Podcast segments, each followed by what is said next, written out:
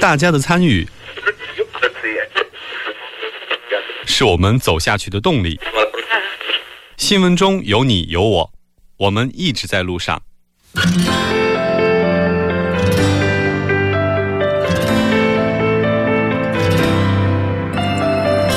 参与我们的节目，您可以通过手机短信的方式发送短信到井号幺零幺三，每条短信会收取五十韩元的通信费用，或者可以进入我们官方网站三 w 点 tbs 点 s o u r 点 kr 进行留言，我们期待大家的参与。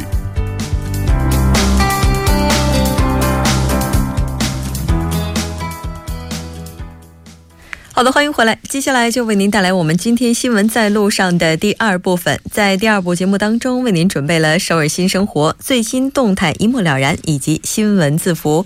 稍后依然是广告时间，广告过后马上回来。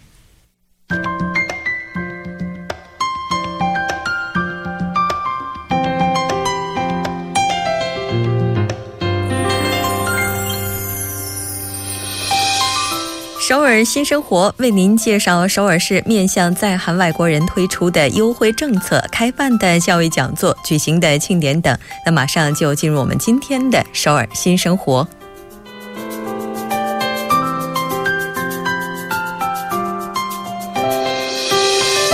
来看一下今天的第一条消息。那第一条消息是外国人料理课堂。那在这个课堂当中，将会教大家学习怎么样去做在韩剧当中出现的韩餐。首尔市将与 CG 第一制堂联手打造学做韩流电视剧中 K f 料理的教育活动。这个时间呢，一直截止到年底，时间是每个月的第二、第四周周四。地点是在中区的 Pixar u l i w 那内容呢将会邀请到专业料理师，每周举行相应的一些活动。那在这个整个教育过程当中啊，将会尝试做两种韩餐，在全部完成之后进行试吃。韩餐的种类选择了在外国人当中比较受欢迎的烤肉、拌饭、紫菜包饭、炒年糕等等。申请的方式是，您可以登录首尔韩国观光的这些官网，也就是三 w 点 h a l l y u 点 visit 操儿点 net 进行申请。参与的费用是每个人一万两千韩元。那另外在这里也要提前预告一下的，就是这个月将要学习在韩剧《鬼怪新娘》当中出现的牛肉紫菜包饭以及海鲜芝士紫菜包饭。如果您要是对韩餐感兴趣的话，不妨来学习一下。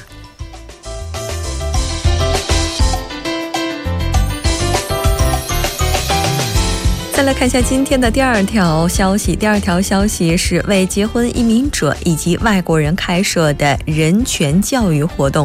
那这次活动的募集对象是结婚移民女性以及外国人女性，一共十人。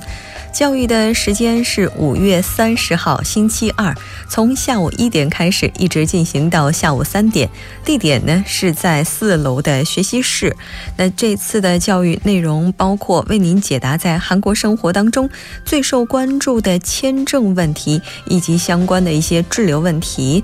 那参与这次教育活动的朋友也会有一些特别的优惠，就是六月份的一个活动，制作韩国王室料理体验。活动，如果您报名参加的话，会有优先权。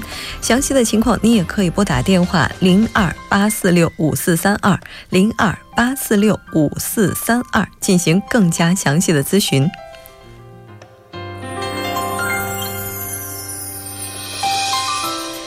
再来看一下今天的最后一条消息，那最后一条消息是一个读书活动，多文化家庭周六读书活动。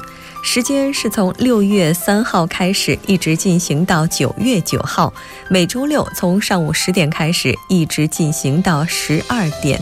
那另外在这里还要告诉您，暑期也是照常进行的。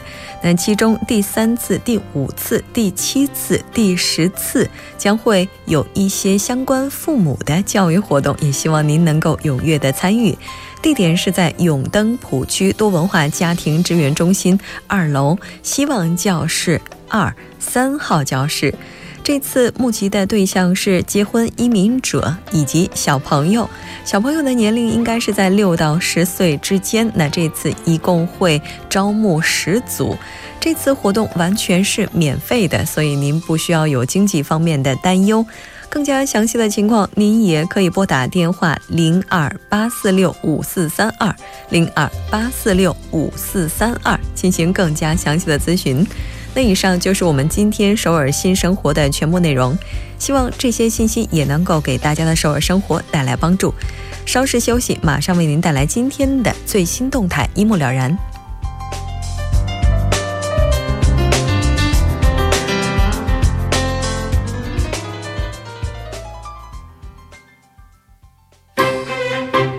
闻中有你有我，我们一直在路上。您的参与，我们的动力。参与我们的节目，您可以通过手机短信的方式发送短信至井号一零一三，每条短信会收取五十韩元的通信费用。你也可以登录我们的官网三 w 点 tbs 点 s o 点 kr 收听更多广播回放。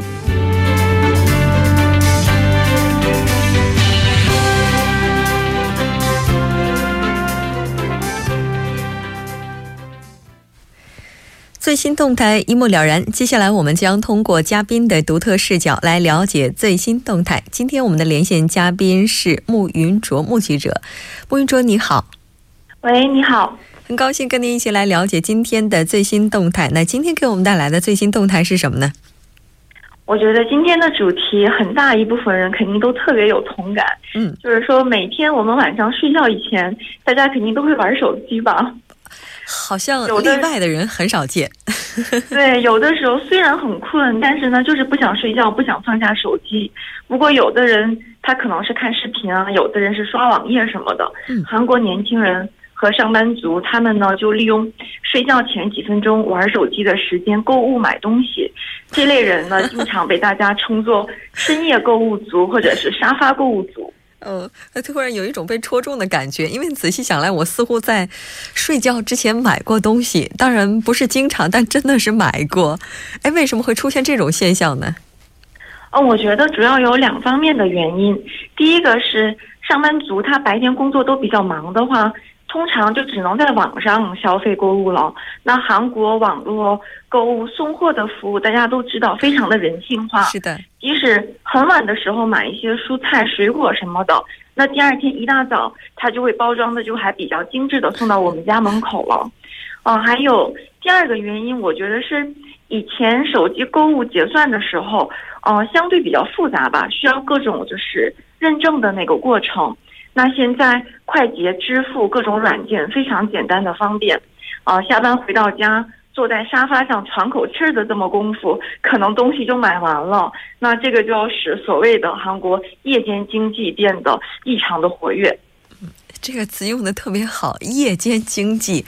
这个夜间经济之前我们可能会觉得，比如说晚上的时候跟朋友一起聚餐，啊，又或者是逛夜市等等的。现在这个夜间经济还包括了夜间的网络消费了，而且据说哈，这个现象它也是分时间段的，是吧？是的，没错。韩国一家信用卡公司就对各时间段人们用手机。购物消费的情况进行了以下分析，嗯，结果显示，去年晚上十点和十一点购物的人比二零一四年分别增加了百分之九十七和百分之八十五，而且呢，午夜十二点到凌晨一点的这个时间，手机快捷支付比重也是增加了能有百分之八十左右。总体上来看的话，人们比较倾向于在晚上九点。到第二天凌晨两点之间买东西，有意思的是，买的东西也很神奇，一般都是内衣呀、睡衣、家用摄像头，还有女性防身用品什么的。啊，这个这个商品也是五花八门，而且有一点点出乎我们的意料的感觉哈。那刚才你也提到了说，这个信用卡公司他们进行了一个统计，但我们都知道，在韩国呢，如果要是使用手机购物的话，它有一个快捷结算，然后它这个服务的使用量大概有多少呢？对这个，我们也是拿去年举例子来说的话，去年第一季度每天结算次数大概是五十万左右，金额呢大约有一百五十八亿韩元，使用量这个是逐月递增的。到了第三季度的时候，大约就增加到了一百万次多一些，然后第四季度呢就已经高达一百五十万次了，金额大概算一下，大概有这么五百二十三亿韩元。嗯，这个规模还是超出了我们的想象，比我们想象的要大的感觉哈。那但是哈，在睡觉之前，我总觉得人的这个精神状态是比较松弛的，他有的时候做出的一些决定不一定是明智的，所以说这个后悔的人群会不会也很多呢？对，可能我们今天买了，明天就后悔了。但是有意思的是，美国它有一个调查。说是每周喝酒至少一次以上的人里边，有将近一半，大概有百分之四十六吧，他们都有过酒后购物的经历。韩国的情况跟美国差不多，这些人呢，晚上喝了几杯之后，就会变得异常的果断，就是我们所谓的该出手时就出手了，买东西丝毫不犹豫的。然后呢？这些购物网站的经营者就把他们当做了猎物吧，推出了所谓的吸血鬼营销战略，专门在晚上推出各种打折的商品，还会发放更多的优惠券什么的。然后第二天醒来，大家就发现，诶，我昨晚买了一些什么东西呢？醒酒后估计就开始后悔了。哦，醒酒后就开始后悔了，也就是说，他这个速度也是非常快的哈。哎，但是在韩国，如果要是白天购物的话，比如说您这个有结算了，然后结算完了之后呢，他那边可能会有一个确认，这个可能就算是完成了整个的下单。但如果要是晚上这个结完了，第二天再后悔的话，这个单好像还是挺难取消的。应该是的，我估计已经发货了。对。而且据说呢，像这个 K 银行使用的人数也是增加了很多。啊，是的，韩国上个月推出了这个专门的网络银行。嗯，它现在二十四万的用户里边，也是每五个人里边就有两个人在晚上利用这个银行所提供的各种服务，比如说开通储蓄账户，甚至是利用网上银行贷款的情况，大概也是都超过了百分之四十左右，都是在晚间的。哦，你是说这大半夜的，特别是睡觉之前这冲动购物的情况，现在一直涨，对商家来讲应该是好事情了。估计他们已经开始笑得合不拢嘴了。哎，不知道目击者您是不是也是沙发购物族呢？还别说，我昨天晚上睡觉之前就在网上买了一些吃的。平时我和就是前面说的一样，很晚很困了，但是就是不想放下手机。我也不知道为什么，看着各种各样的打折信息，随便点一点，然后就发现我的购物车里装了满满的东西。有的时候躺在床上买东西，手机还会砸到脸，对不对？相信很多人也会有同感。我觉得刚才你在说到这些的时候，不知道又戳中了多少人的那个点哈。因为毕竟睡前的话买东西，包括睡前拿着手机迟迟不肯入睡，这已经成为现代人的一种生活习惯了。那其实之前看有一些文章呢，专家也指出过，现代人睡眠不足，包括睡眠质量下降，跟这些不良的生活习惯也是有关系的。当然能改掉是比较好的，但是对于现代人来讲，想要改掉还是比较难的。哎，刚才你也提到了说睡。之前会装满购物车，然后有的时候会把这个购物车清一清哈。那清完了之后会不会后悔呢？后悔我倒是还好，哦，因为我一般在网上买东西都是买一些生活用品啊、吃的什么，那价格本来也不怎么贵。后悔呢，就算后悔了，我还可以放着继续用，对不对？所以我觉得在网上买一些高价产品的人，应该就是时刻保持清醒。是的，特别是晚上这个时间，当我们精神非常脆弱、自制力非常差的时候，应该要减少做决定的次数，这是比较理智的。非常感谢目击者今天给我们带来这一期连线，我们下期再见。好的，再见。稍后呢，我们来关注一下这一时段的路况、交通以及天气信息。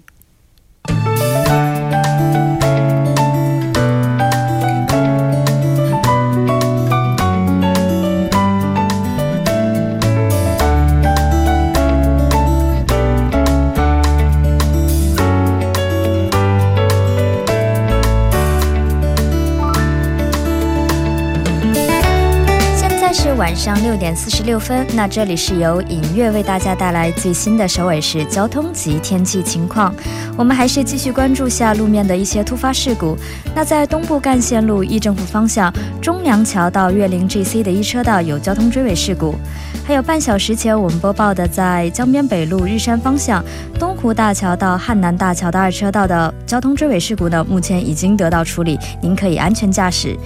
在百济古坟路石村站到百名的二三车道，那原来进行的施工作业目前也已经完成，那双方向的车道呢，目前是恢复正常交通。在江南循环路城山方向瑞草隧道入口到舍堂 IC 的三车道，那目前是停驶一辆故障车辆，还望您参考路段，小心驾驶。在彭塘水西路青潭大桥方向，水西到探川一桥那一车道的追尾事故呢，目前也已经得到处理。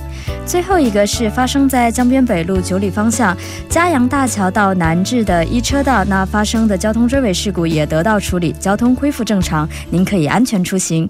我们继续关注下天气变化。那我们看到今天的白天的气温还是比较高的。此外呢，雾霾浓度的指数也降为普通的阶段。但是受蒙古和中国地区发源的这个黄沙的影响，那预计会有恶化的可能性。那未来几天陆续会有多云降水等天气。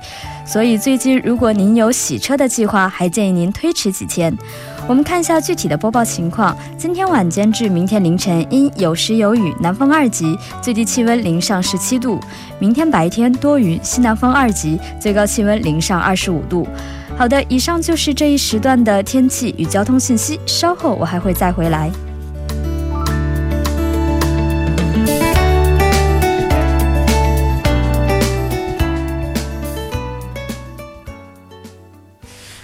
聚焦热门字符，解读新闻背后。接下来，我们就连线本台特邀记者全小新。小新你好，啊，木真好，各位听众朋友们好。非常感谢小新能够给我们带来这一期的新闻字符啊。然后，这个前一段时间呢小新给我们带来的字符，几乎上一直都是和大选有关的。今天呢，小新把目光转向了经济，我们来看一下。好的，那么今天是二零一七年的五月十一日，而今天韩国首尔综合股指，也就是 Kospi 指数，以两千二百九十六点三七点收盘，相较上个工作日上升了百分之一点一六，并且再次刷新了 Kospi 指数单日综价的最高值。那么呢，我们今天就来谈一下这个 Kospi 指数。嗯，Kospi 这个词的话，在新闻当中，包括在我们节目当中，也是经常能够听得到的。咱们今天就先来了解一下这个词的定义吧。好的，那么事实上，我们可能在新闻、报纸或者其他场合或多或少的听说过 “cospi” 这个词，而在每天韩国各大电视台的晚间新闻也有专门的时间来播报并分析这个股指的涨跌。那么 “cospi” 指数它的一个全称是韩国首尔综合股指。那么因为很多人觉得这个名字比较长，所以就是后来就大家知道 “cospi cospi cospi” 这个指数的一个定义是这样的，表示在一个交易日之内，在首尔综合股票市场所有上市的股票的一个市值的一个涨跌情况。那么呢，Kospi 指数与 Kosdaq 指数以及场外市场则共同组成了韩国的首韩国首尔的股市。嗯，那现在这个 Kospi 指数都有哪些说道呢？好的，那么我们一方面，因为一个就是因为 Kospi 是韩国这个最大的一个股票市场，那么可能我们听听说过的绝大多数的韩国企业，像三星电子啊、现代汽车呀、POSCO 啊这些比较大的企业，它都是在 Kospi 市场里面，所以我们也可以说 Kospi 这个股指本身它是一个。那个测量韩国经济的一个晴雨标，那么呢，Kospi 指数它的算法是这样的，那么就是 Kospi 指数首次设置是在一九六四年，但此后经历了一系列改革，在一九八三年，那么是现在这个制度来进行，那么我们是以一九八三年一月份假设为股指为一百。那么呢，比如说像今天，那么是两千二百九十六点，那么就相当于是相比于一九八三年，现在韩国那个上市公司的一个市值增长了是将近二十三倍之多。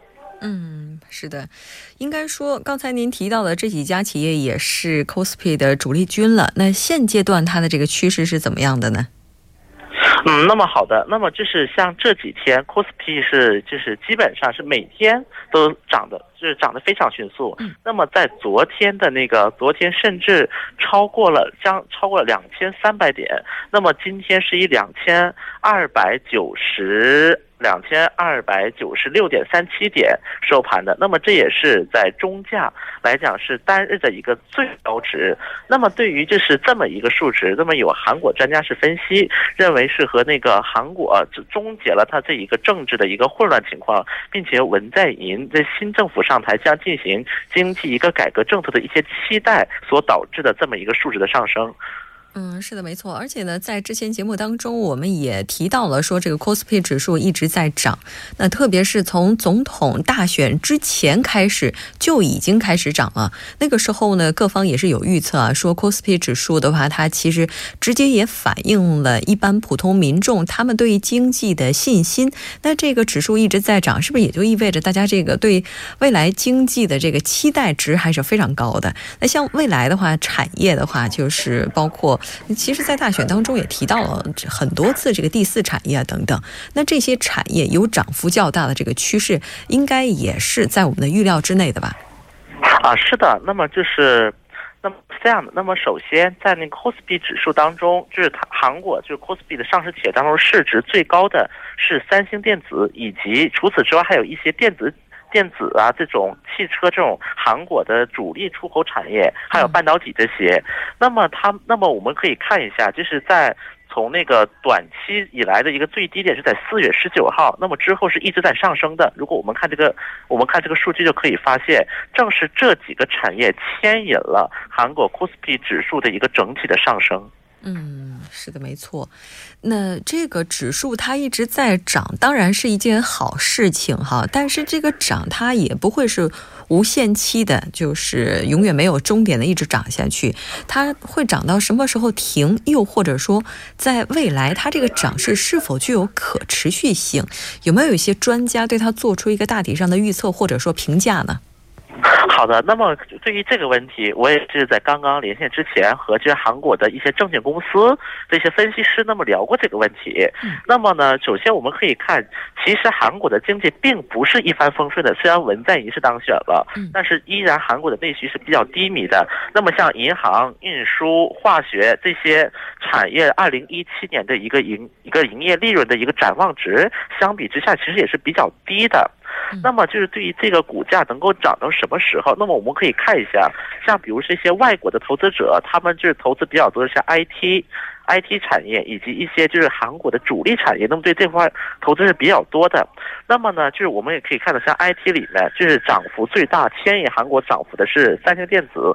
那么我们可以可以从这里看出，像三星电子这种大型的公司的一个业绩，很有可能将成为韩国股市以后涨跌的一个分水岭。嗯。也就是说，这些大企业如果他们未来的发展比较顺利的话，可能这个 c o s p i 的指数还会继续涨。但是，当这些大企业受挫的话，这个涨幅有可能随时终止，是这个意思吗？对的，因为韩国现在股市的一个上升，绝大多数是靠一个外国投资者来牵引的。而在这些外国投资者的眼中，可能就是韩国大企业。可能是更具有一些投资的价值。嗯，是的，没错。那其实今天我们在开场的时候也提到了，现在的话，中国和韩国之间两国领导人也已经进行了电话的通话，然后也谈到了两国未来的合作方向，包括共同努力去解决分歧的问题。那也就意味着，如果未来韩中关系能够顺利的破冰，或者说顺利的回暖的话，像这个 c o s p i 的指数，它应该还会在目前的基础之上再往上飙一飙。是的，那么因为就是随着，因为韩国一个最大的一个经济贸易的伙伴是来自中国，那么如果说两国的民间关系有所改善，那么自然也会刺激两国之间产品的一个消费的心理，那么自然也能够对韩国产品进入中国市场是有一个更大的帮助的。嗯，是的，没错，我们也期待一下这个 c o s p i 的指数再飙一飙吧，因为这样的话，对于在韩国生活的所有人来讲都是一件好的事情。非常感谢小新给我们带来这一期连线，我们下期再见。再见。那因为是现场连线，所以说刚才我们的记者在电话那端稍微有一些杂音，给大家的收听带来一些不便，也希望大家能够谅解。那到这里，我们今天的第二部分节目就是这些了。稍后在第三部、第四部节目当中，将为您带来《走进世界》以及新闻放大镜。整点过后马上回来。